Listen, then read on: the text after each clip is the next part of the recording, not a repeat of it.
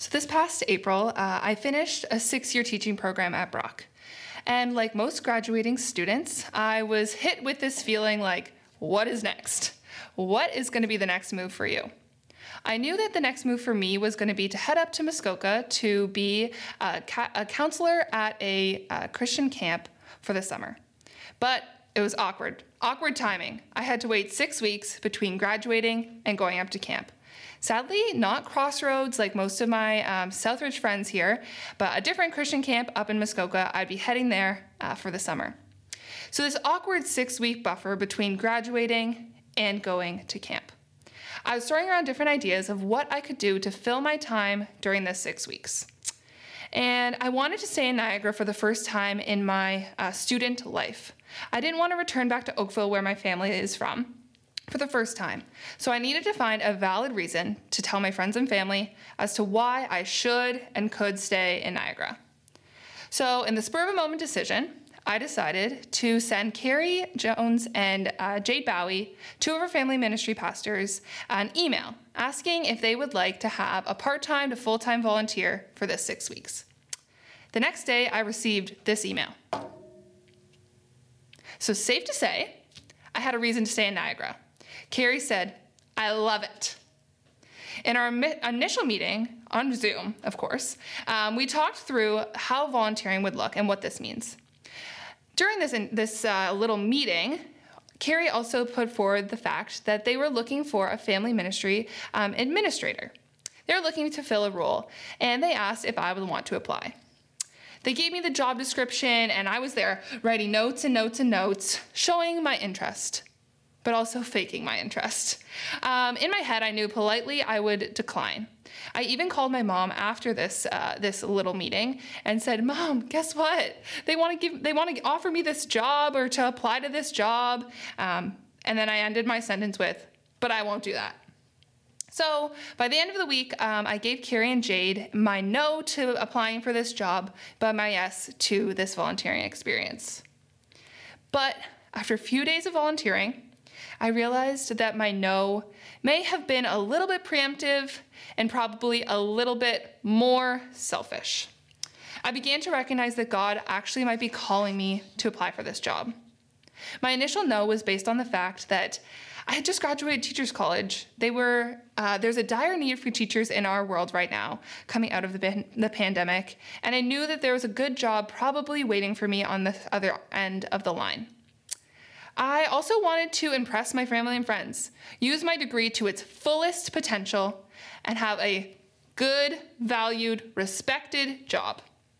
So, over the first few weeks of volunteering, Carrie would kindly remind me that this job was still open and that I could still apply. She would say things like, Oh, look at this desk over here. Uh, that could be yours. And each time I would chuckle and laugh and not really say anything in response, but in my head, I began recognizing that God may be calling me to this. As stars kept aligning in my life and conversations left, left me feeling God's calling on me, I began to pray about my yes. One morning, the morning of the Brave Girls retreat, I was asked to go on by Carrie. Uh, this was probably another moment where Carrie was like, hmm, how can I get Jen to think more about this job? She asked me to come to Brave Girls. So that morning, I headed to Sunset Beach just for some a little alone time before I went up there. And in my journal that day on the beach, I wrote this I say yes. I say yes. If that's not direct enough call from God, I do not know what is. The week after Brave Girls, I finally said yes to God and yes to Carrie. I applied for the job, and eventually I got the job as the family ministry administrator. And as I reflect on my experience of saying no and then going to a yes, I realized that my initial no was built on selfishness, that I was seeing myself in a worldly ranking and I needed to use those things um, way more than what God was calling me towards. I think that my no was also based on the fact that saying yes to this job was also really risky. It was a change to my plan. There was some fear involved. The plan that I had had for so long to become a full time teacher was starting to crumble in my eyes, and I would at least put that on hold for now. But as I began to reflect on who I am in Jesus, I realized that I could trust God with my yes. As a follower of Jesus, my worth is not, not put in my job, the money that I make, or how much I use my degree, or even to the fact of what I was clinging to, how much I hold true to the, the plan that I had made for myself in seventh grade. In Isaiah chapter 6, this mirrors the experience in this moment. Isaiah in this moment is giving God his yes, and he says, Here I am, send me. Many of you have probably heard this verse before, probably preached on, probably around the fact of changing paths or a call to action from the front. But Isaiah in this moment is actually in the temple by himself. He sees God and experiences his immensity in this moment for the first time. In chapter 6, verse 5, he says, I was frightened and said, Oh no, I will be destroyed. I am not pure enough to speak to God and live among people who are not pure enough to speak to God. But I have seen the King, the Lord all powerful. And in this moment, Isaiah identifies his humanity. He recognizes his unworthiness in God's eyes, and he, and he shadows away from the glory of God. And I imagine Isaiah here shielding his eyes from the light and the fire that filled this room. If you read these verses, they talk about this light, this immense light that came through in this moment. And Isaiah is probably crouching down in the corner, shielding away from God. But the next part of the story is where Isaiah is awoken to his forgiveness in God. He encounters seraphim, which in one of the commentaries that I read, um, they describe seraphim as fiery angelic beings with remarkable power. So these bird type angels come to Isaiah and they touch his lip, lips with a rock or a piece of coal that is burning. And in verse 7, the seraphim say to, the, to Isaiah, Behold, this has touched your lips. Your guilt is taken away, and your sin atoned for. Isaiah is wiped clean. And immediately after this moment happens, in verse 8, it says, And I heard the voice of the Lord saying, Whom shall I send, and who will go for us? God is calling Isaiah to give him his yes in this moment. When I first hear this story of Isaiah, and I've heard it preached before, I always picture Isaiah in a crowd. I always picture God calling out to a room full of people who are equipped, strong, worthy, confident people, and I picture him actually just calling for someone to step forward. Someone to just be confident enough to step towards God and say yes with confidence. But when I look into these verses now, I see and realize that Isaiah was actually totally alone. God is calling Isaiah directly, independently, and personally. God was calling into an empty temple, and Isaiah was the only one there to hear it. How scary would that have been? Knowing that God was calling Isaiah, and he was probably fearing what the outcome could be, what the outcome was and really living into the fact that he is unworthy of this call.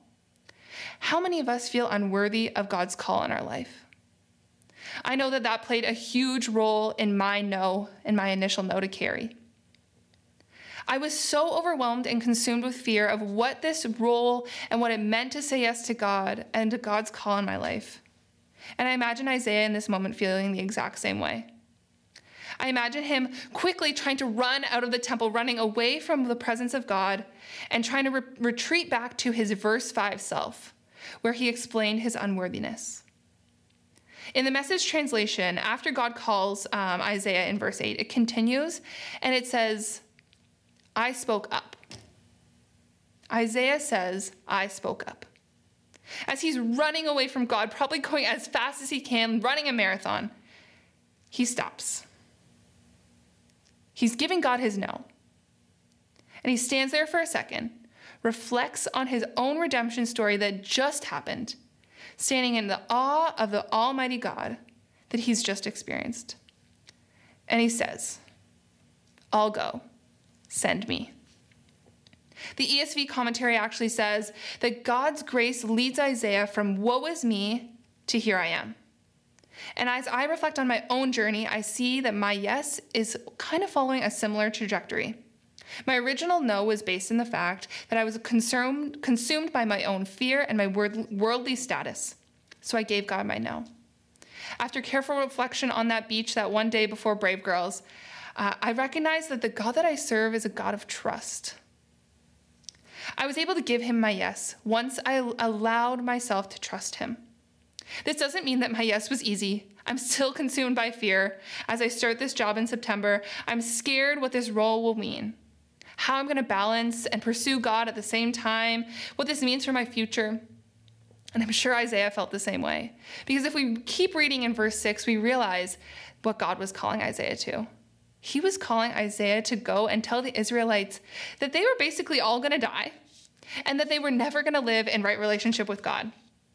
I can say with confidence that Isaiah was scared of that. I know I would be. But as I get to my point, I want you guys to think about when our lives are transformed by God and when we trust God, we can give Him our yes. One more time. When our lives are transformed by God and when we trust God, we can give Him our yes. So the question is where is God calling your yes? When was the last time you gave space to allow God to listen, to listen to what God is calling you towards? When thinking about your yes to God, it's important to think of this Isaiah transformation that happened. He wouldn't have been able to give God his yes before this transformation. He wouldn't have been able to say yes to this experience, to going through and giving God's word before he encountered God's presence. What does that mean for you? Um, maybe that means that you need to spend some time in the Bible learning about the heart of Jesus. Maybe it means that you need to talk to some mentors in your life about what it truly means to trust God. Maybe it means that you need to talk to God about this. Maybe you need to spend some time in prayer and talk to God about what it means to fully, lovingly trust in Him. Before giving your yes, begin to establish trust. I like to use this analogy when I'm talking about trust with the idea of a sleepover. How many of you love sleepovers? Uh, I know that I do. Um, if you're a kid going to a sleepover or a parent bringing a kid to a sleepover, I'm sure you don't just go and drop off your kid at a sleepover and say, see you later. But you probably, maybe you meet this family in the park and you have a nice, lovely interaction at the park. And, and if trust is built there, then you move up to a play date. You might drop your child off at their house for a day play date. Once trust is built there, and that happens a couple times, you then graduate to the sleepover. How can we trust God in the park visit, in the day play date, and then in the sleepover? How can that happen in our lives? Then, once you trust God, and when you are building trust in God, you have to give space to listen.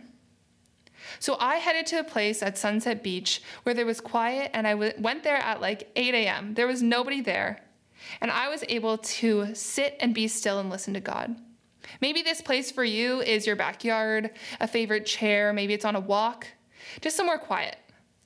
And you can allow yourself to allow God to pursue you through your thoughts and prayers. For me, what ultimately made me recognize that I needed to apply for this job was I was finding joy in the things that it was going to present to me.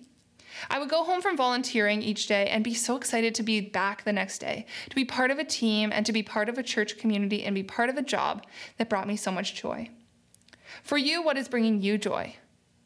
What themes, ideas, or experiences or feelings are appearing in your life often that show God's abundance in your life? God, is God trying to call you to a yes in that moment? What pulls at your heartstrings? What actually gets you fired up? What gets you a tiny bit, maybe even angry? Can you trust God in that? It might be a new job. It might be a. It might be a, using your gifts to volunteer at Southridge or beyond. It might be a relationship, a friendship, a trip, or, or a move. Where do your wandering thoughts lead you? Is God pulling your wandering thoughts to this place asking for you to trust Him and say yes. Now, I think it's important to recognize that saying yes to everything is not what I or God is calling you towards. Workaholism is not a godly characteristic. Our God actually rested on the seventh day, and He calls us to practice the Sabbath. But coming out of the pandemic, I think that a lot of us are struggling with our yes. Because previously, we may have been living on the borderline of workaholism, burnout, and an overpacked schedule. The pandemic was a restart. We were able to, and we were actually given no's when we wanted to say yes. Our commitments and schedules became empty and possibly even filled with fear and a never ending cycle of working from home. But now that we're emerging from the pandemic, we're holding so tightly to these yeses, trying to avoid this pre COVID busyness. So, as I begin to wrap up, I want you to recognize that Isaiah was called to one thing. He was to be called for God to use him to give the word of God to Israel to the people of Israel. Isaiah didn't say yes to being God's bookkeeper, his counselor, the coach of the soccer team, or the volunteer coordinator. He was just called to deliver God's word. And in my case, I wasn't called to be the new teaching pastor of Southridge, although I am sitting here in front of a camera uh, doing this sermon. But I am simply asked to be part of God's story being part of the family ministry administrator role. Although I don't know what this means um, in the next six months, year, five years, or 10 years, I know that my resounding yes to God in this moment on the beach will have kingdom impact for a long time. For you, where does God call you to say yes today in the small things? Where do you need God to reveal the story that He has for you? As I leave you with all these questions, I want to pray for you that you would recognize the power of Isaiah's transformation. And as he is running towards the glowing exit sign at the back of the temple, he's running away from God's goodness and grace. But then he stopped. He spoke up and he said, I'll go, send me. What could our lives, the future, and the church look like if we all gave this kind of yes to God? So let me pray for you. God, thank you for this story of Isaiah. Thank you for the life transformation that you gave him and that you showed us that you are calling us directly. Lord, I pray that you um, open the hearts of those who are listening and that those who are here, that they would hear your voice and that they would hear their call. God, I pray that we can give you our yes, that we can trust you with our yes. God, I pray that we give you space for that in the next few days. In your name, amen.